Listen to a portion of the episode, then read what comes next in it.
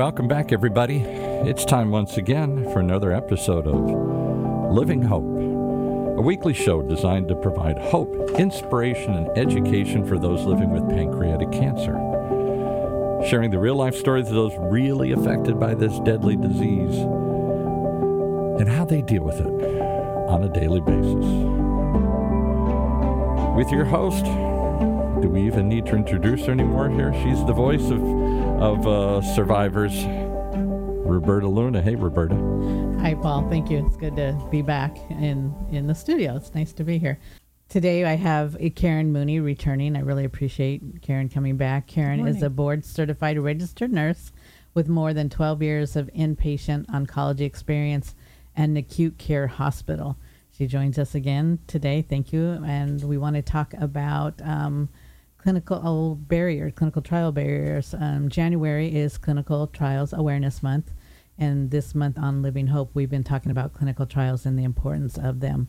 Um, thank you, Karen, again for being with us. We greatly appreciate and love seeing oh, you here. Thank you very much for having me. I'm always happy to be here, and it's lovely seeing you.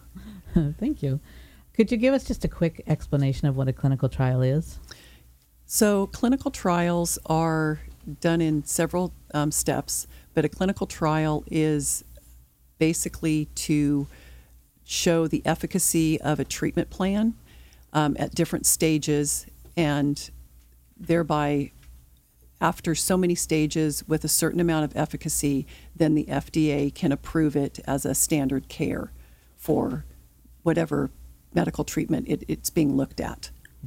Um, I know generally because we are, you know, uh, pancreatic cancer, um, but clinical trials are important in all cancer treatments. But we do pretty much, of course, because we're dealing with pancreatic cancer, that's our main interest. But I know what we'll be talking about today is probably more generalized. It's general, yeah. okay, correct. Yes. So thank you. Um, I know the um, you sent me an article and it was really interesting, um, and I think that we'll probably be talking a lot about that today. But in that recent article, it was in the, I believe, the Clinical Journal of Oncology Nursing. Right, ONS. Yeah, yeah oncology. would have been yeah, easier. Onco- yeah, oncology Nursing Society. Yes. It states only three to five percent of those eligible to participate in a clinical trial do. Right. And I know there are probably many reasons, or maybe you can give us some of those um, reasons, barriers, and why it is we right. see so, so, little. So some of what I'll be talking about is based on this article, which which is a uh, clinical trial research article um, from ONS, and then um, I'll give you a little bit of my own take on what I've seen in my own practice, Great. which pretty much goes hand in hand with what the research article has found. Looking at this article the study is a pilot study, and the problem was literally looking at um, the progress in improving the patient enrollment in studies over the, the last decade. There hasn't been a lot of progress, um, although we have a larger number of studies across, for all clinical trials, um, cancer being a, a huge one. There hasn't been a lot of additional enrollment of patient participation. So they really wanted to look at that. They wanted to find out what are the barriers, what what's stopping patients from getting from getting them into these clinical trials. Um, so they wanted to identify the the related barriers. They were looking especially at underrepresented groups of people, including elderly and minority races. So, having said that, when they looked at these, they were looking at uh, the, bar- the types of barriers that they looked at were structural, clinical, and physician or, or patient related barriers. So a structural barrier is um, is looked at as maybe there's no availability of the trial at, at, at clinical institutions, so proximity from patients to, to trials that might hold them back. They looked at 85% of cancer treatment is being treated in a community setting versus an academic research setting. So, therefore, if you're living out 150 miles away from, uh, from a research center, look at City of Hope, MD Anderson, Cleveland Clinic. If you're outside of those areas, then maybe you can't, maybe you're too ill to drive two hours or three hours or five hours, something something like that. Maybe you don't have the, the wherewithal, the finances to get there. So that's one set of barriers. Clinical barriers then are what we've seen over the last 20 years. we're looking at cancer as not just cancer. We're looking at cancer as the causes of the cancer. So we're looking at targeted therapies. Uh, genetics and genomics pay, play a really important piece in that. And so when they're narrowing these cancers down, the causes of the cancers, uh, proteins on individual cells that, that cause growth um, or cause systems in the body to not effectively attack the cancer. Because of those specificities, then our, our cancer clinical trials then are now being narrowed down to participants that only fit within a narrow scope. That's so so that's another piece of that puzzle. If you have a cancer that doesn't have the exact proteins that that clinical trial is looking for, you're not going to be eligible for that for, for that trial. Some of the other issues are uh, clinical trials might only be available to people that have this certain protein, but that have also failed at some standard level of care. So if you haven't had that standard level of care, albeit you have those proteins, you're not eligible until you go through that standard level of care. So they're they're very specific. There's a lot more uh, than just I I have cancer and I want to be in, in a clinical trial. You have to you have to actually meet all of the the specificities that they're looking for. Then another barrier is the physician or the patient related barriers. Those are more I'm going to say psychosocial. They're the the personal factors, they're the fears of a patient that hey, if I get into this trial, there's this word out there called mm-hmm. placebo. Yes, thank you. So if I get into this trial, I might be given a placebo, meaning I'm not going to get treatment.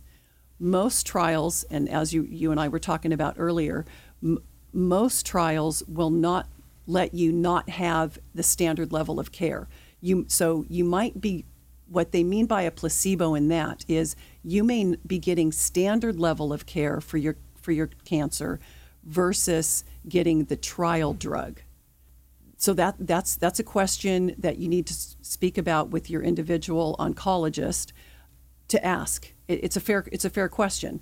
I've got to be honest. I knock on wood, I've never had cancer, but that would be the first question. I don't want to be involved in a clinical trial mm-hmm. if I think I'm I'm being given a sugar pill, you know, you know, versus um, an actual medication that that might help me. Yeah, and the the word itself, placebo, is scary. That's why I say I think we need to change it to something else because right. if you are thinking you're getting a placebo, and I don't even know where the idea of the sugar pill or placebo came from, but it's scary to think I'm not getting at least the standard care of treatment. Exactly. So that's something we really want to stress to somebody who is considering a clinical trial with pancreatic cancer. You will get the standard treatment that right. is now. Right. You may not get the new drug that they're testing. That they're testing right, for. Right. right. So. And and I'm not even now. I'm not going to say that there are not some clinical trials out there that that literally you might be getting it or you might be getting nothing but it could also be the, the point where your your cancer um,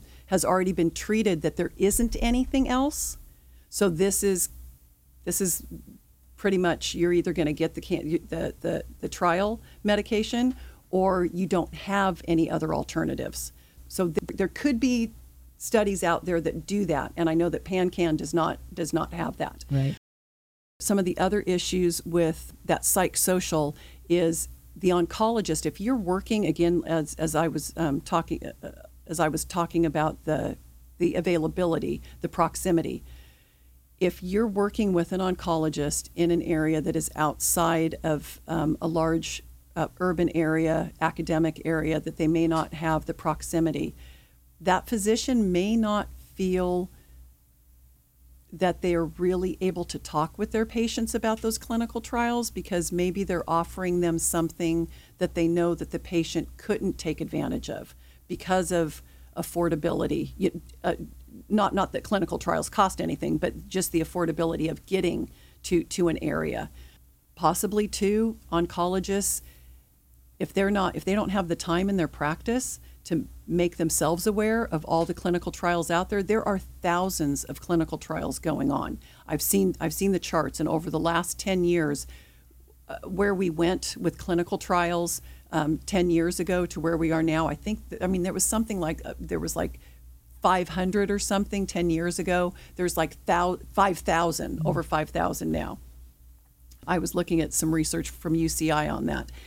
But so those barriers definitely are a problem when it comes to clinical trials because where are we going to get the advancement for our cancer treatments, for any medical treatments, if we don't have the clinical trials? So for patients to for patients to understand that they have the right to talk with their physicians about this. They shouldn't be afraid to bring up the question of am I eligible? What types of trials are out there? What's on the cusp of medicine right now? Clinical trials, by the time they involve humans, they're showing a certain level of efficacy or they don't advance. Mm. So by the time they they are allowing human involvement, there's a good chance that that's going to be a game changer.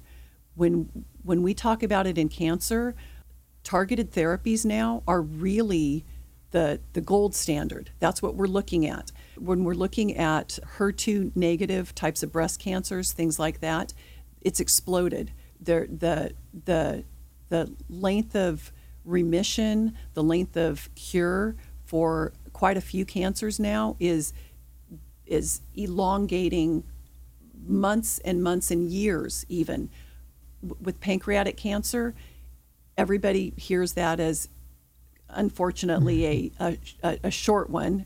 Um, even that that's it's changing. You're you're a, a prime example of it. Thank you. Um, so if we don't have the people that are willing to get involved in clinical trials, nothing's going to move forward. again, it's easy for me to talk from, from the cheap seats because, again, knock on wood, I haven't been there, but I do I do see how many of my patients that have gotten into clinical trials throughout the years have lived years and years longer than anybody expected and are successfully living mm-hmm. with a, a good quality of life. So, being aware of what those barriers are, I think, is very, very important for patients and their family members, so that they, so that they don't feel in in that moment of diagnosis, the fear, the information that is coming so hard and fast, having your whole life upended, having somebody in your corner to sit with a doctor or to or to sit with a nurse navigator if they have them and say all right what is the standard of care versus what are we looking at for clinical trials availability um, including gene testing the genetic testing um, is very important in these clinical trials because they do need to know what exact uh, what exact mechanisms are driving that that cancer. So that's really what I want to stress is that patients and their families, advocates, do need to advocate for what is out there, yeah. what's available. I hear from a lot of patients they're they're almost afraid to question their doctor because they're afraid for one the doctor will get angry and upset with them and then fire mm-hmm. them or not be their doctor anymore and you know and they they put I mean, you know, I, I remember growing up putting, you know, the doctors were put on a pedestal pretty much. I mean, if he told me take two aspirins, call me in the morning, we did it and we didn't question.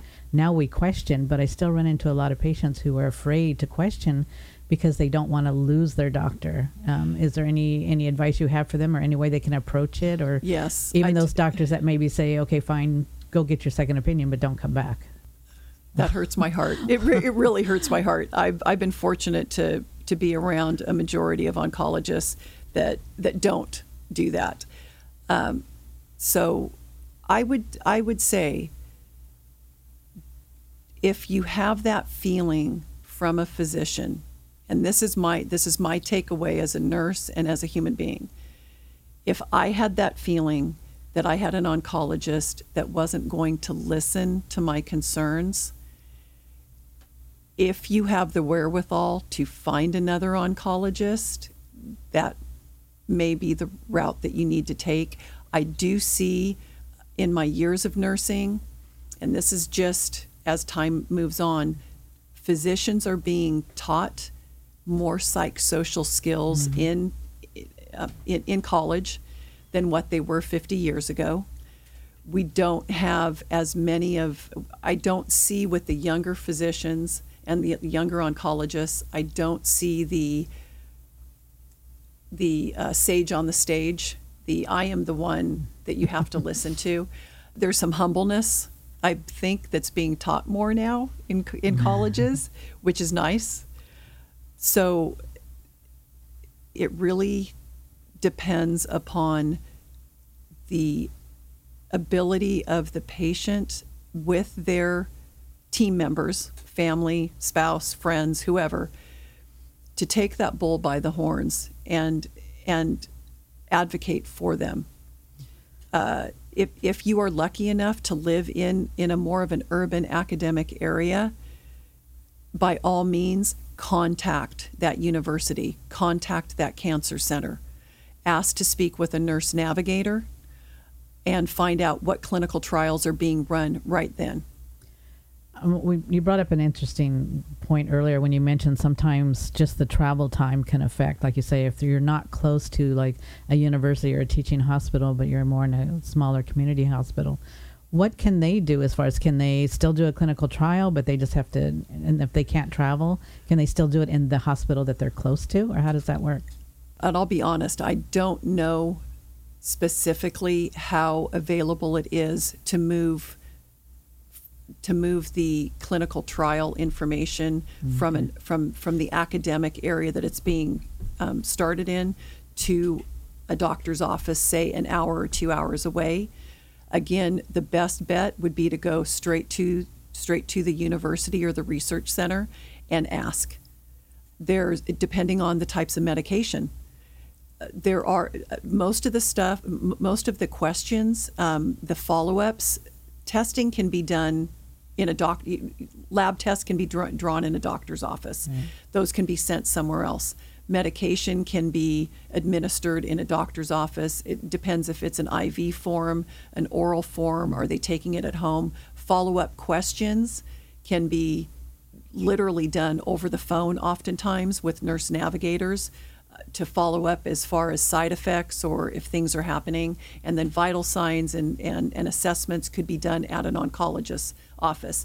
I'm not going to promise that's always yeah, that's yeah. always going to be available, but it never hurts to ask. Yeah, to say at least you can ask and see if that mm-hmm. is something that is doable. I mean, mm-hmm. look what the pandemic has done for us, as far as you know, thinking we couldn't do anything remotely, and look what we've been able to do. So, yes. um, Paul, did did you have a question? I did. We've had a couple of uh, tweets uh, questions that come in here. Let me just give you a couple of them here. Thank you. Real life uh, questions being asked who do you go to at a university? You don't just call up the university operator and say you got a clinical trial. There's universities got departments. Does it have to have a teaching hospital? Do you go to the hospital? And who do you? You just call the front desk. Uh, how, how do you how do you navigate through that that bureaucracy to find the right per, person to tell you? Okay, there's a, several different ways to do it, and I would try all of them.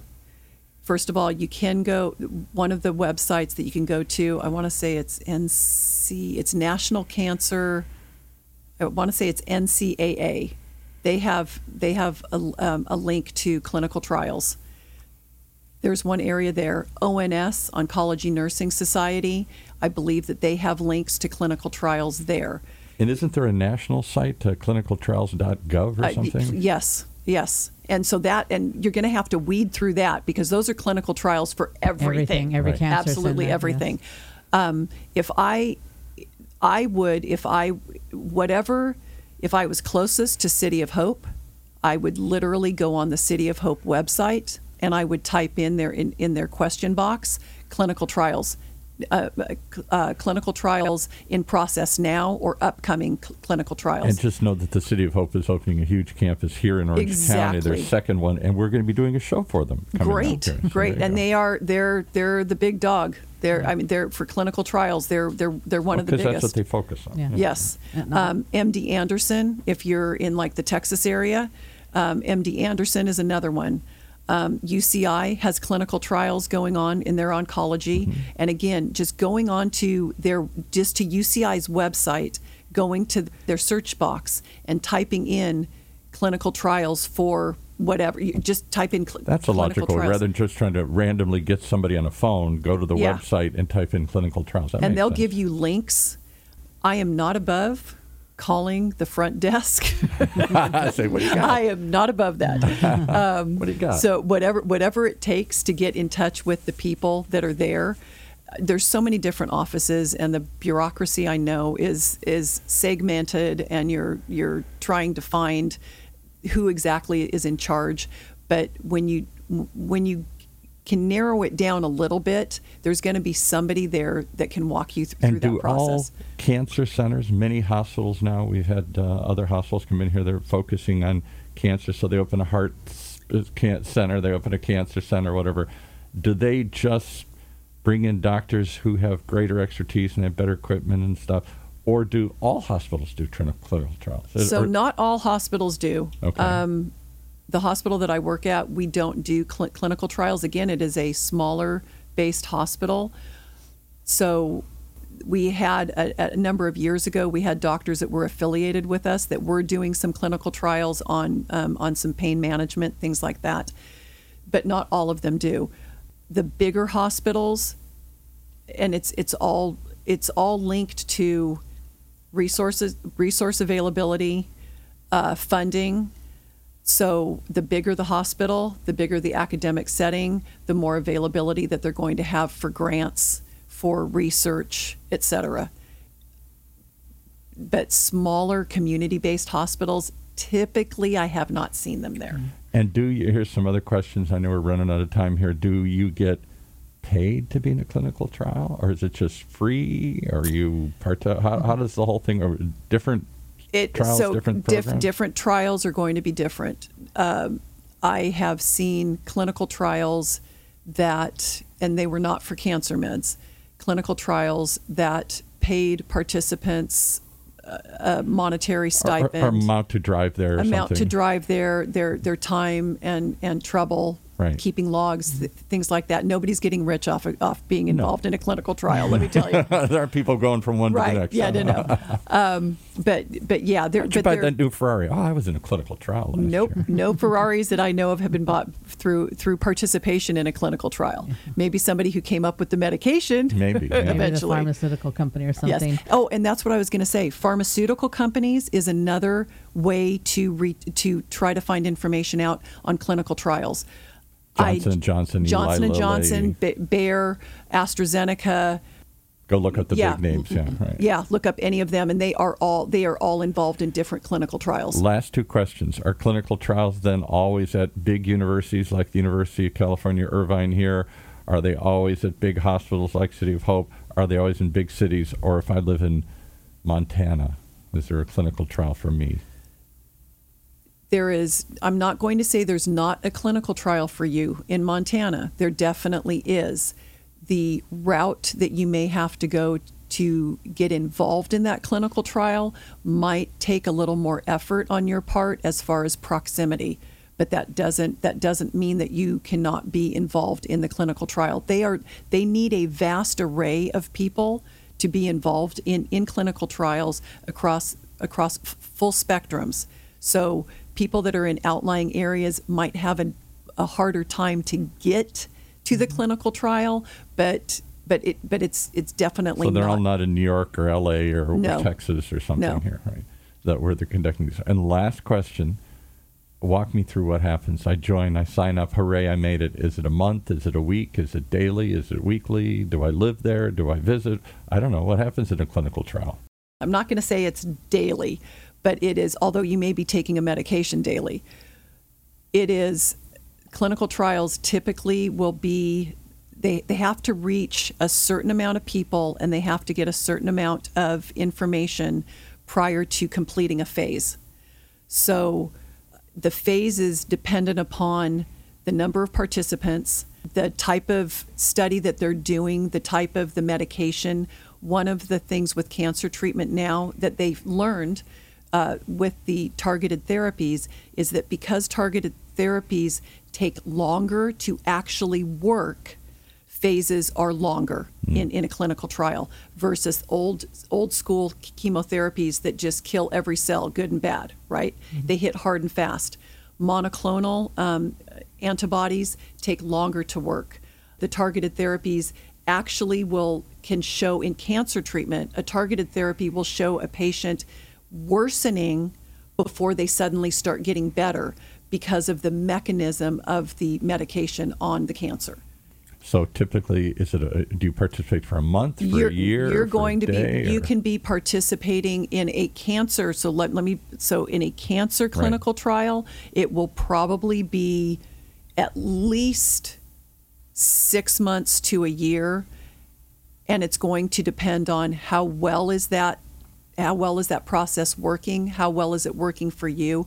Sometimes things happen to patients along the way that they then have to fall out of the clinical trial. Maybe something, maybe they're they get too sick, they yes. die, there's something. Yeah, right. Yeah, it's not working. Yeah, if it's not working, they will too. Right. So, yeah. yeah, but it's yeah. a it's a it's a long term. Yes. So last question for uh, oh, Roberta. I was, I was okay. just going to say one more thing, and you are always allowed to quit a clinical trial oh, anytime okay. you want. You just don't like it. if you working. don't like yeah. it, you step back. So, yeah. Roberta, is that part of the problem you identified way early on? By the time people identify they have pancreatic cancer, they're really sick.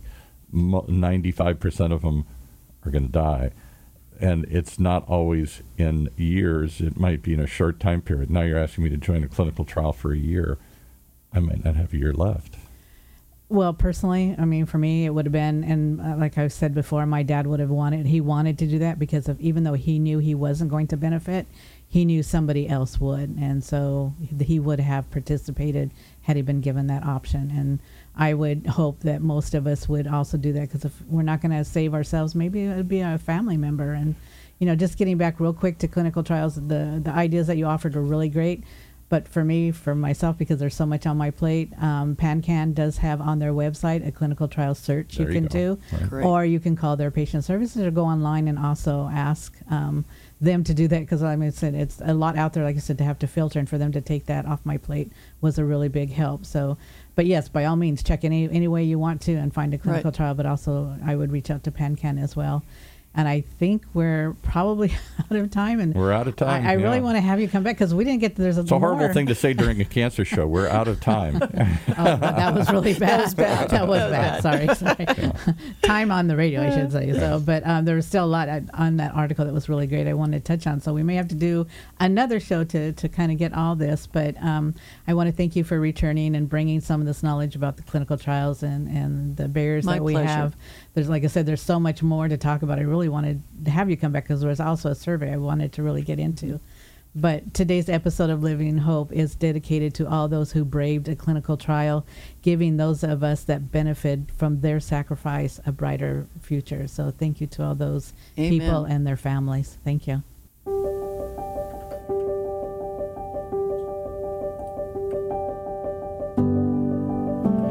Well, there you have it. One more reason to tune in each and every week to Living Hope, a weekly journey, weekly conversation decide, designed to provide hope, inspiration, and education for those living with pancreatic cancer, those going through it, those around them. Sharing the real life stories of those really affected by this deadly disease and how they deal with it, all of us on a daily basis.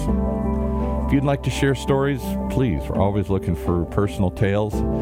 And if you or anyone you know needs help, like right now, as Roberta keeps pointing out, there is a place to go. Patient Services at PanCan, which is 877, the number 2, P A N C A N, for the Pancreatic Cancer Action Network. For the OC Talk Radio Network, this is Paul Roberts thanking you for joining us, hoping you'll share this with somebody hoping you come back and join the conversation each and every week as we explore a topic that many don't want to talk about, but those in the middle of it don't know where else to go. Streaming live from the University of California, Irvine's Beall Applied Innovation Center.